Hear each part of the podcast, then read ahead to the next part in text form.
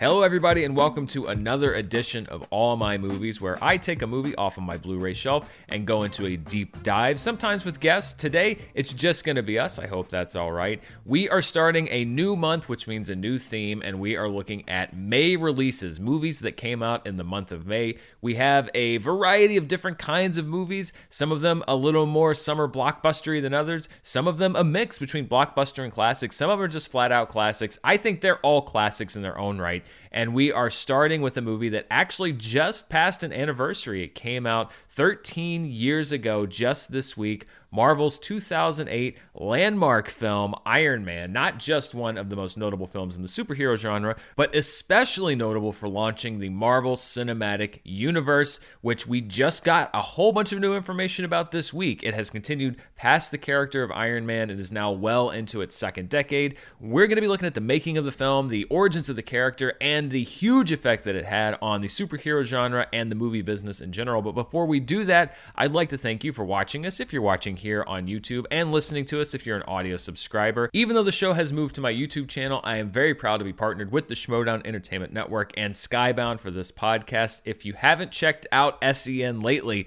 do so right now because the Schmoedown season is in full effect. Huge belt matches going down, live events, you name it. And if you're watching the show on YouTube, I would love if you would also become an audio subscriber. That is a big way to help this show grow. We're trying to grow it out across a lot of different paths right now, and helping us to grow as far as subscribers and listeners on the audio side is a big help as well. Decades before hitting the big screen, Iron Man was created back in 1963 at a time when politicians like President Dwight D. Eisenhower had already warned about our growing military industrial complex, and when the U.S. was at the beginning stages of an over decade long involvement in Vietnam. Iron Man's superhero origin involves Tony Stark, a wealthy industrialist who is critically injured in Vietnam and has shrapnel encroaching toward his heart. In order to save his life and in order to become a superhero, he wears a suit of armor that keeps the shrapnel away from his heart and, of course, gives him super abilities.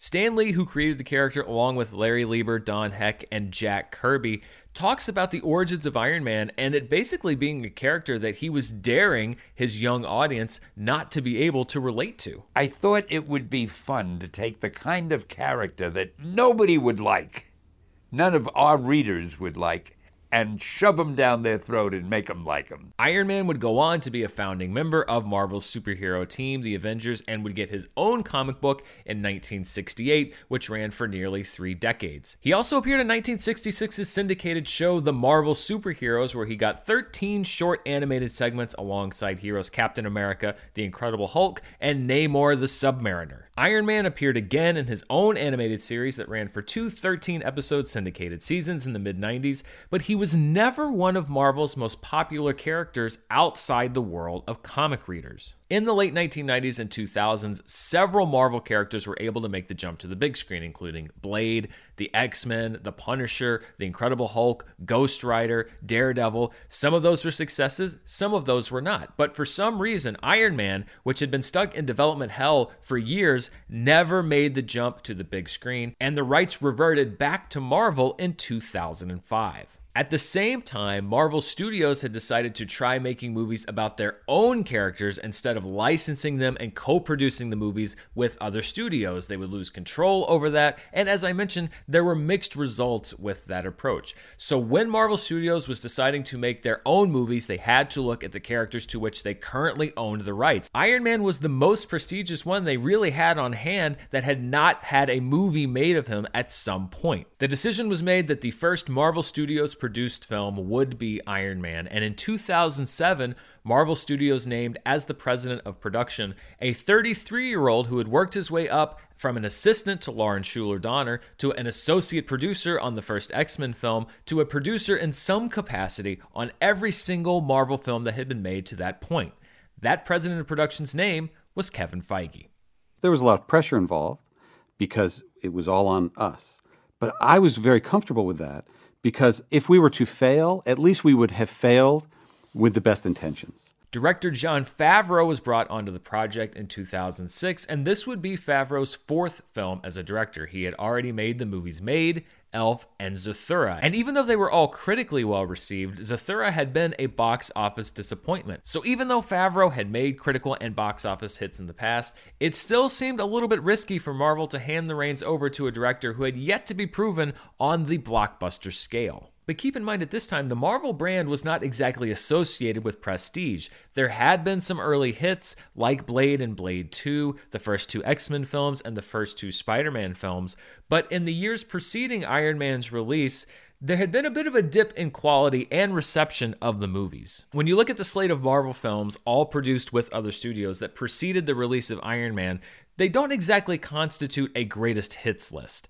You have 2005's Elektra and Fantastic Four, 2006's X Men The Last Stand, and 2007's Ghost Rider, Spider Man 3, and Fantastic Four Rise of the Silver Surfer. While some of these were box office successes, none of them left moviegoers and especially comic book fans very optimistic that there was a comic book movie renaissance in the near future. When you throw in the relatively little name recognition that Iron Man had amongst the general public, Marvel's 140 plus million dollar gamble looked like even more of a risk, and it looked to be even more of a long shot when it was announced that Marvel had found their leading man. I gotta tell you, is that thing wrong?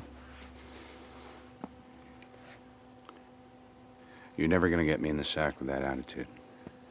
Crudite?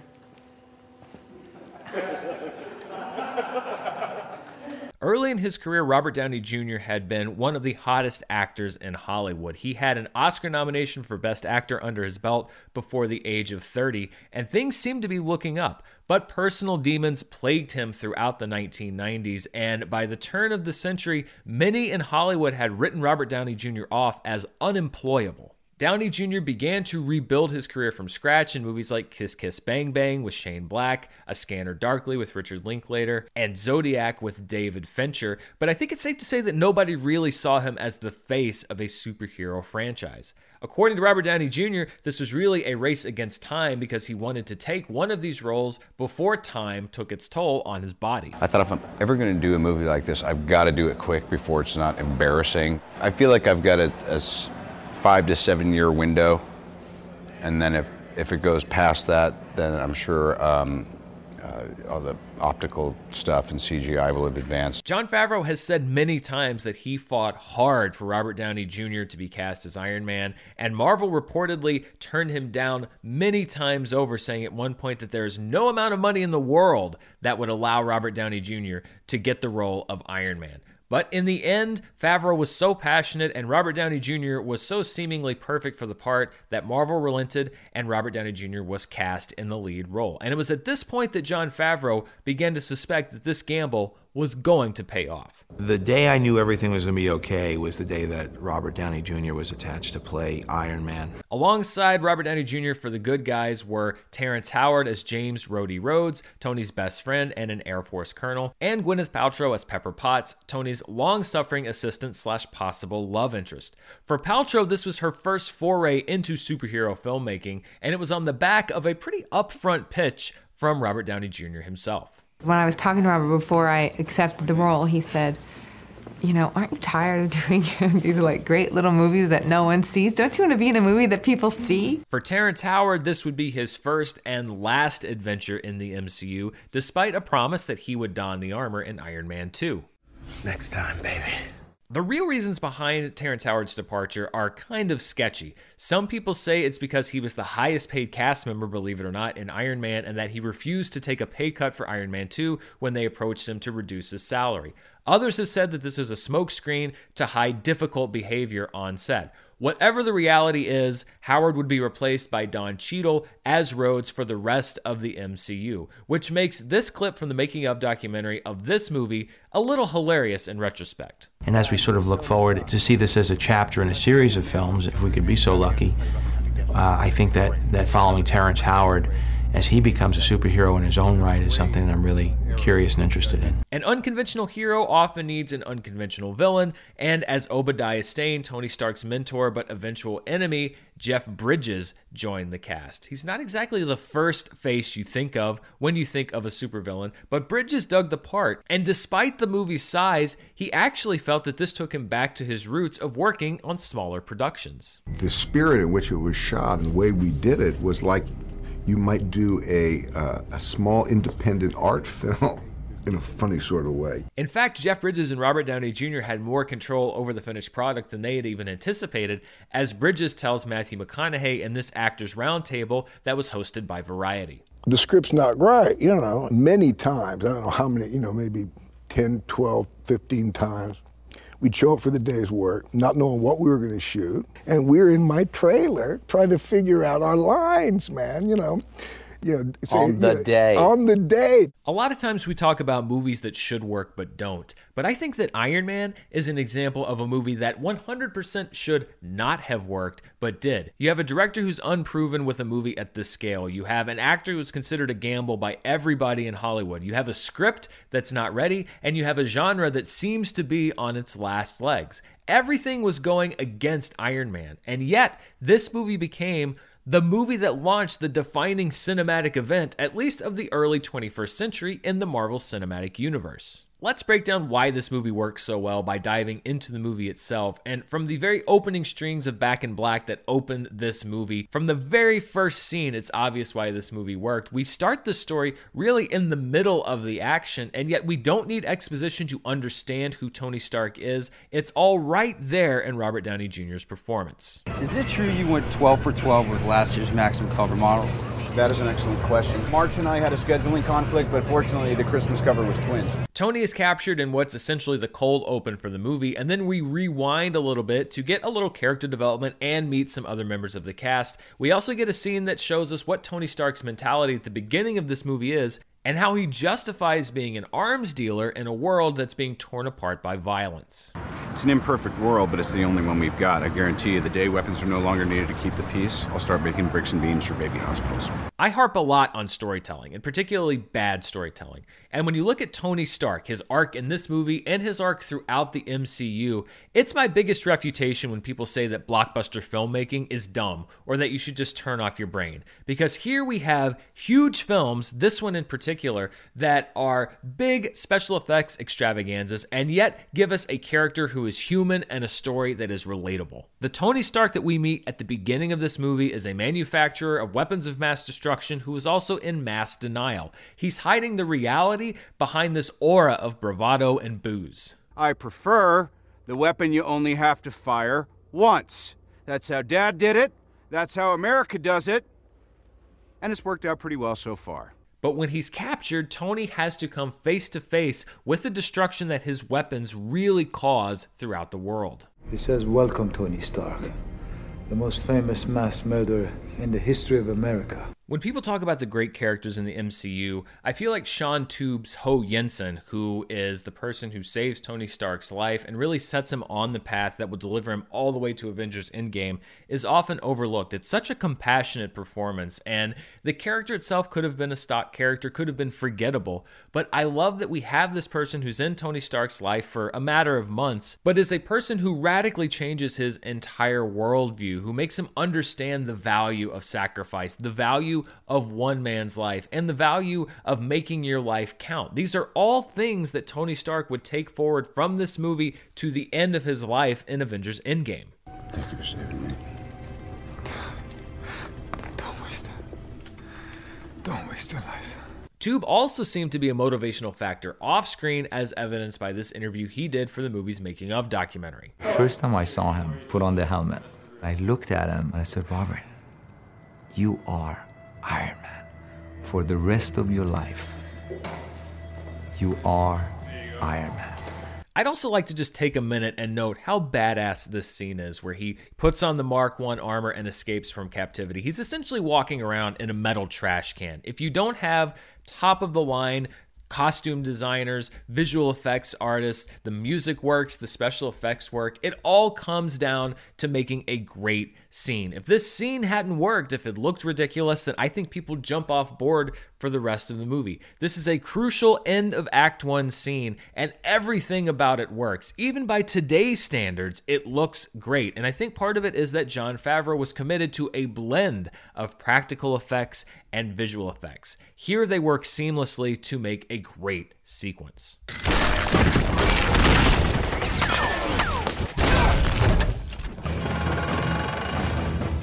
Tony returns home, and then we get the main conflict of the movie, which is that he announces that he's going to dismantle Stark Industries' weapons division because he's seen just how dangerous the things they make can be. I saw young Americans killed by the very weapons I created to defend them and protect them. I had become part of a system that is comfortable with zero accountability. This is also where we get one of my favorite flexes of all time, which is Obadiah Stane riding a Segway, smoking a cigar. There's not many actors that could pull this off. Jeff Bridges with the shaved head and the beard is one of those actors, and it just shows how he, as a character, mixes the mundane and the sinister because Obadiah Stane turns out to be a very evil person who hides all of this under a perfectly maintained aura of geniality and friendship. We're ironmongers. We make weapons. My name on the side of the building. And what we do keeps the world from falling into chaos. Not based on what I saw. Facing resistance and locked out of his own company, Tony decides to refine his suit of armor idea and become a one man world police, essentially. This is again the conflict that drives Iron Man, particularly going into Avengers Age of Ultron the idea that he himself can save the world. And I love this part of the movie where he's building the suit, he's in the lab, his two robot arm assistants, Dummy and You, give you some unexpected humor. This is, I remember watching the movie where I came under the realization that I was really really digging this movie. This movie had me. It wasn't just a movie that had a great setup, but everything is clicking as you get into the middle of this. Robert Downey Jr.'s performance, the script, all of it really works the more you go into the film. For lack of a better option, Dummy is still on fire safety. If you douse me again and I'm not on fire, I'm donating you to City College. There's also an interesting look in the special features of this disc about how the flying, in particular, when Tony is testing his boots, worked. Because Favreau felt that flying Robert Downey Jr. around on wires, if they were secured to his waist or at some kind of harness around his chest, would just look like a guy flying around on wires. So they developed a rig where Robert Downey Jr.'s balance was at his feet. So as he's actually flying around with these boots on his feet, trying to get equilibrium, that's also what Robert Downey Jr. was doing in real life. These are the kinds of small touches that a great director will make to add just that much more reality to every film that he works on. Tony puts his first Iron Man suit to the test by liberating a town that has been taken over by his kidnappers using the weapons that Stark Industries manufactures. And we get a great trailer shot, which did make the trailer, of Tony walking away from an exploding tank in his armor. What I love about this scene is that it's not just action for action's sake. There is a motivation behind it, and you understand on a character level why Tony is doing this. You feel his rage, you feel his confusion about how these weapons he made could have made their way into the hands of these terrorists. This is a movie that is about something, and that's what sets apart a great blockbuster from an average or a bad blockbuster. It doesn't forget to be about something, which is something that so many movies overlook. There is nothing accept this. There's no art opening. There is no benefit. There is nothing to sign. There is the next mission and nothing else. And adding to the fact that this movie can do several different things, you cap off a great end of Act 2 action sequence with a really strong laugh line. What's going on here? Let's face it, this is not the worst thing you've caught me doing.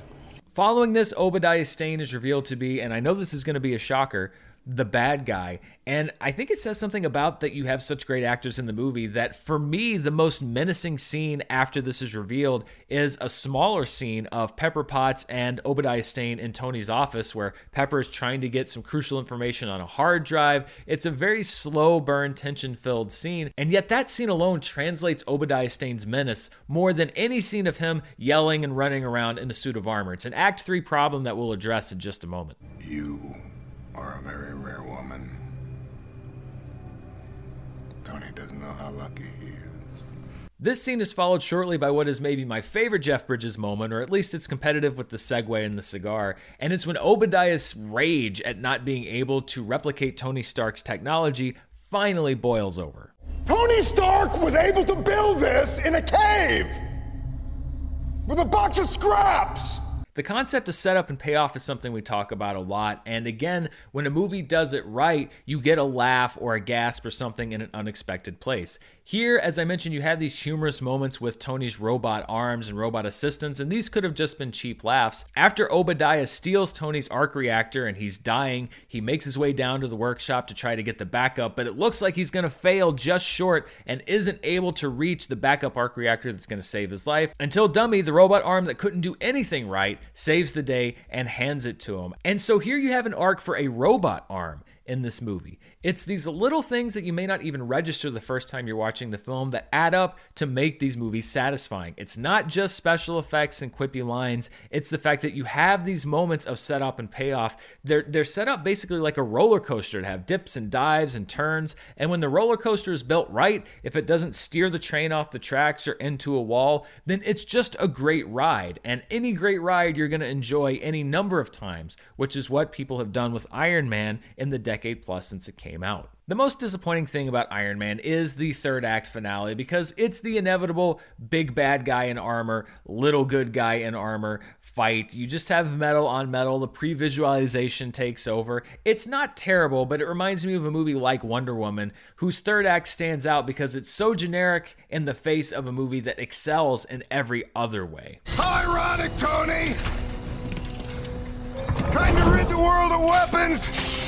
You gave it its best one ever. But what follows that, and what I think has also helped keep Iron Man in people's minds, is an ending that is truly surprising. Tony calls a press conference to throw everyone off the scent of him being Iron Man by providing a cover story that's been provided by the Strategic Homeland Intervention Enforcement and Logistics Division, SHIELD.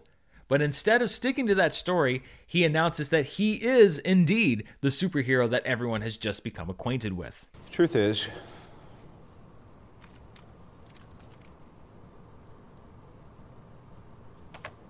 I am Iron Man. And then we immediately smash the credits. I love this ending. It gets a big applause break, or at least it did the first time that I saw it. It energizes you to see what's going to happen next because this is a huge character development that happens five seconds before the movie ends. And it speaks again to how you can tell a, a, character's arc in one movie and then across multiple movies because we've seen how Tony's grown and developed from the beginning of this movie to the end of this movie. And yet, in this act, you're also telling the audience that this Tony Stark also has character flaws that need to be addressed. He does still have that pomposity, he does still have that showman's flair, he does still need the spotlight. These are all issues that are going to be addressed not only in Iron Man 2, but but in Avengers Age of Ultron, Civil War, and other movies. This is great storytelling, and I think that's part of what made the MCU succeed so much is that this movie is rooted in such great storytelling and launches the character so successfully that you want to follow his arc. You want to follow what Tony Stark does movie after movie after movie. I know it's not groundbreaking to say that this is the linchpin to the success of the MCU, but it is in the sense that not only is it the first movie, but you love this character so much that the momentum of this movie movie carries you and certainly carried the audience at least into the Avengers, where you start to meet more characters, you start liking these characters more. Iron Man and Robert Downey Jr. are the reasons why, more than any other factor, phase one of the MCU succeeded, in my opinion. Because when you look at the other movies, some of them are okay, some of them are pretty good. I don't think any of them are as good as this movie. And I think that they were able to coast off of the goodwill that this movie earned to get to the Avengers, which then launched goodwill for several other characters and kept things afloat. Looking back, though, it's also interesting to note that we had to be warned not to leave our seats back in 2008 because while a post credits thing is just an assumption, especially for any superhero movie at this point, uh, it was not a given that people would stick around through five or 10 minutes of credits to see what happened next. But Iron Man did have an end credit scene, one of the most famous end credit scenes in Marvel history, uh, maybe in movie history. Tony returns home and finds Nick Fury, the director of S.H.I.E.L.D., played by Samuel L. Jackson, and he has a very important message to deliver. You think you're the only superhero in the world? Mr. Stark, you become part of a bigger universe.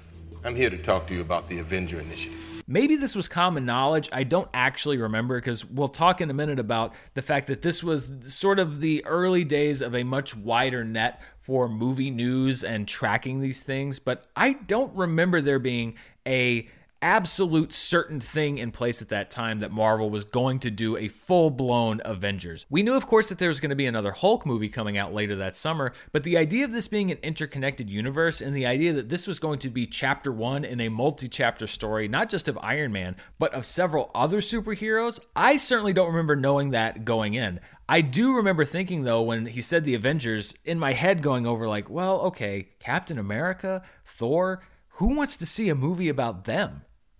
Sometimes it's great to be wrong. I will continue my look back at Iron Man in just a moment, but first, a word from our sponsor.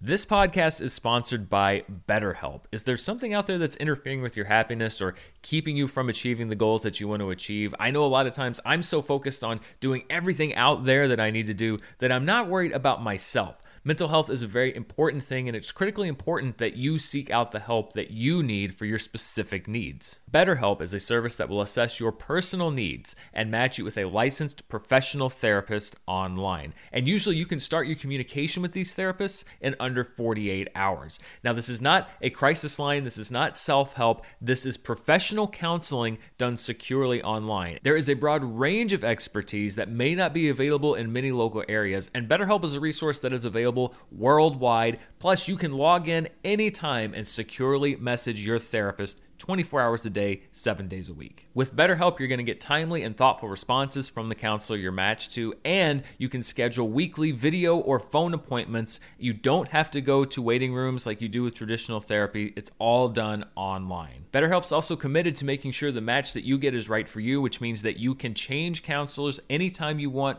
for free, and it's more affordable than traditional therapy, and financial aid is available for those who need it. BetterHelp wants to help you start living a better life today, and you can visit their website right now and read the testimonials that are posted there daily.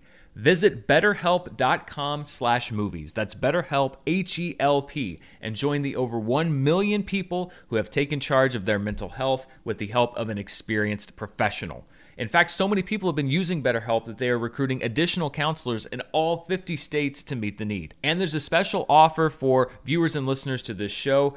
All my movies listeners get 10% off their first month if you go to betterhelp.com slash movies. That's betterhelp, H-E-L-P dot com slash movies. And I want to thank BetterHelp for sponsoring today's show. You've been called the Da Vinci of our time. What do you say to that? Absolutely ridiculous. I don't paint.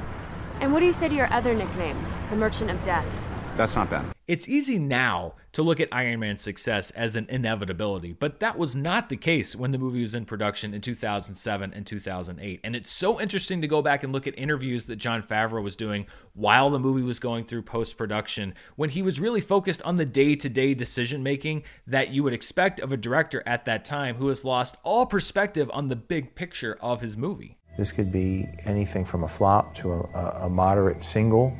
I honestly don't know. I'm, I'm sort of the worst person to handicap that kind of thing right now. I'm in the worst worst seat in the house. I'm, I'm right in the I'm right in the thick of things. I don't know where we are. For his part, Robert Downey Jr. seemed to enjoy his shot at playing a superhero and took his co-star Shaun Toub's advice and savored the moment. I just said, "Wow, man, what a cool deal! What a cool suit! What a great crew! What a blast!" Yeah. Come on now. Tony Stark. While it's probable that neither Favreau nor anybody really involved with Iron Man knew exactly what they had on their hands, it did pass one key early test. In July of 2007, despite the fact that there wasn't a lot of footage to show, Favreau and the cast of the movie took Iron Man to what would soon become a mecca for comic book movie fans and the key launching point for so many other films in the next decade plus San Diego Comic Con. Comic Con was going through its own universe building at the time. In 2001, attendance at the annual comic book convention was reported at just under 50,000. Six years later, in 2007, the year that Iron Man showed up, attendance was reported at 125,000 in just six years. And this was largely fueled by a growing online media industry that was expanding from a few insider sites that had all the market share to other people that were launching into the space, driven by the growing presence of YouTube. The footage that Favreau showed from Iron Man was a huge hit, and bloggers, YouTubers, media types blasted it all around the world. So all of a sudden, this successful first test of Iron Man didn't just happen for a few thousand fans in Hall H, it was blasted around the world. And Jon Favreau seemed to be aware that they had passed this early test and that their success at Comic Con might have launched Iron Man off of the B list. After Comic Con, we showed the footage, people got on board and got excited about it. And now it's being spoken of in the same breath as like Batman and Indiana Jones. I mean, we weren't part of that conversation. Over a year after it began filming, Iron Man opened on May 2nd, 2008, in the United States, staking a claim to the early May date that would become an almost annual tradition for the Marvel Cinematic Universe and would help to push the beginning of the summer movie season from Memorial Day all the way back to early May. After all the doubts and the risks, Marvel's decision to bet their future on the shoulders of a lesser known superhero paid off big. Iron Man turned gold over the weekend with a $100 million take. The film had the 10th biggest opening of all time and the fourth biggest for a superhero movie. Iron Man was also a hit with critics, garnering almost universal praise, including a four star review from Roger Ebert, but it was also a hit with audiences who gave it an A cinema score, which foretold the box office success that it would become. As Favreau nervously predicted, Iron Man was in the same conversation as Batman and The Dark Knight. It actually was the second highest grossing film of the summer of 2008, just edging out Indiana Jones and the Kingdom of the Crystal Skull and behind the phenomenal success of Christopher Nolan's The Dark Knight. But the fact that Iron Man made more money than Indiana Jones was an almost impossibility, something that people would have thought ludicrous just a few months earlier. Iron Man would also go on to gross over half a billion dollars worldwide, establishing the Marvel name brand that would take it to phenomenal success with later entries in the franchise. Robert Downey Jr. had a huge summer of 2008. It began with Iron Man and it ended with Tropic Thunder, a role that would earn him an Academy Award nomination for Best Supporting Actor. After crawling through hell and back, Robert Downey Jr. found himself at the top of the A list, and within a few years, he was the most successful and highest paid actor in Hollywood. It's tough to get into hypotheticals, but it's hard to really say what would have happened if Iron Man hadn't worked. Because when you look past it into the summer of 2008, the next Marvel film was The Incredible Hulk, which was fine with critics and it did okay at the box office, but it didn't really do a whole lot to advance the Marvel name. I don't think it would have resuscitated the brand, especially if Iron Man had underperformed either financially or critically before it. I think it's very likely that if something had gone wrong with Iron Man, if you brought on a different director or a different star, if things just hadn't clicked the way that they did, and then The Incredible Hulk had come out, that the MCU as we know it may not have launched. And that would have been very sad news for comic book fans, for movie fans, and especially for theater owners. But Iron Man didn't fizzle. And we sit here today in the middle of a cultural landscape that is largely shaped by the success of the two big superhero films of summer 2008, The Dark Knight and Iron Man. These two films have defined 15 years of blockbuster cinema and began a superhero trend that continues strong to this day. And on the back end of Marvel's success, it's sometimes easy to forget where they started with a forgotten character, an untested director, a risky leading man, and the faith of a studio and comic book fans everywhere.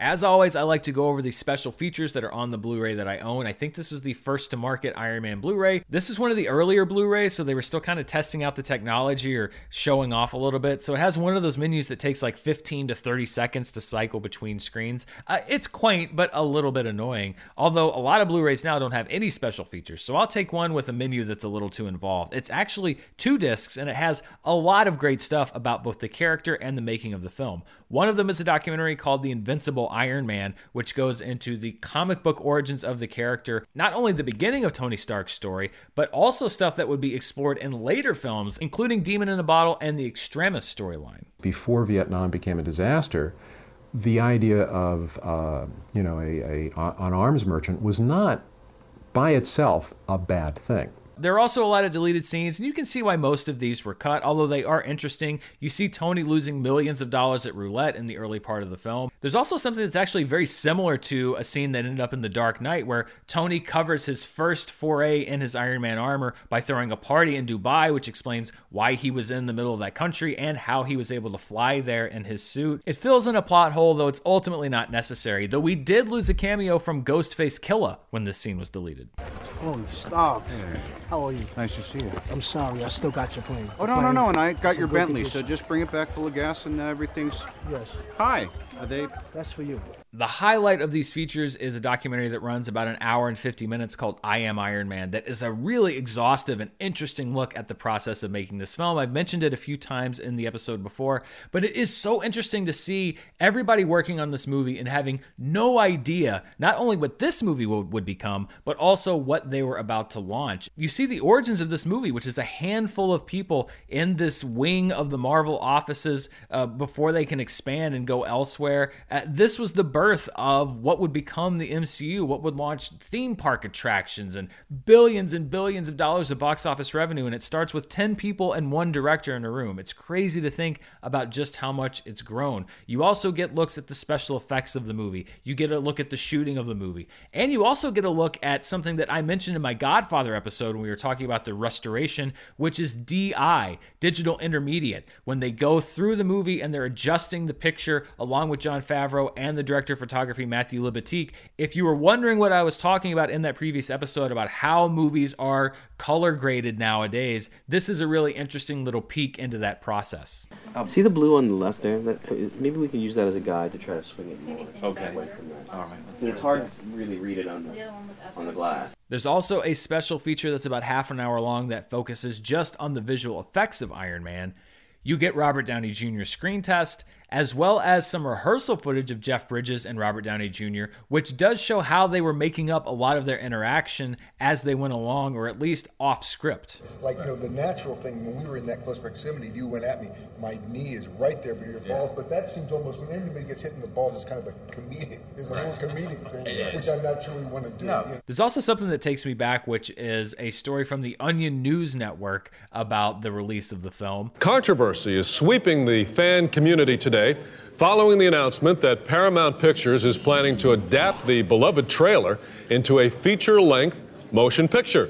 And you get several looks at the trailers for the movie, including the original teaser trailer and the theatrical trailer for the film. And that wraps up my look at 2008's Iron Man. Again, a landmark piece of superhero filmmaking and one that I can't believe every year, I can't believe we're 13 years away from it being released. That is pretty crazy. Thank you so much for watching. Stay tuned next week. We're going to be looking at another May release that I think you're going to enjoy. As always, don't forget to like and subscribe to the channel. Like this video, it helps us grow. And don't forget to subscribe to the audio version of the podcast. That also helps the podcast grow. And please check out the Schmoedown Entertainment Network for everything Schmoedown related. We are in the midst of the season and I've got a lot of great matches coming up. So please check that out. And of course, don't forget to come back here next week for another edition of All My Movies. We'll be looking at another film, but until then, it's time to go back on the shelf. Thanks for watching.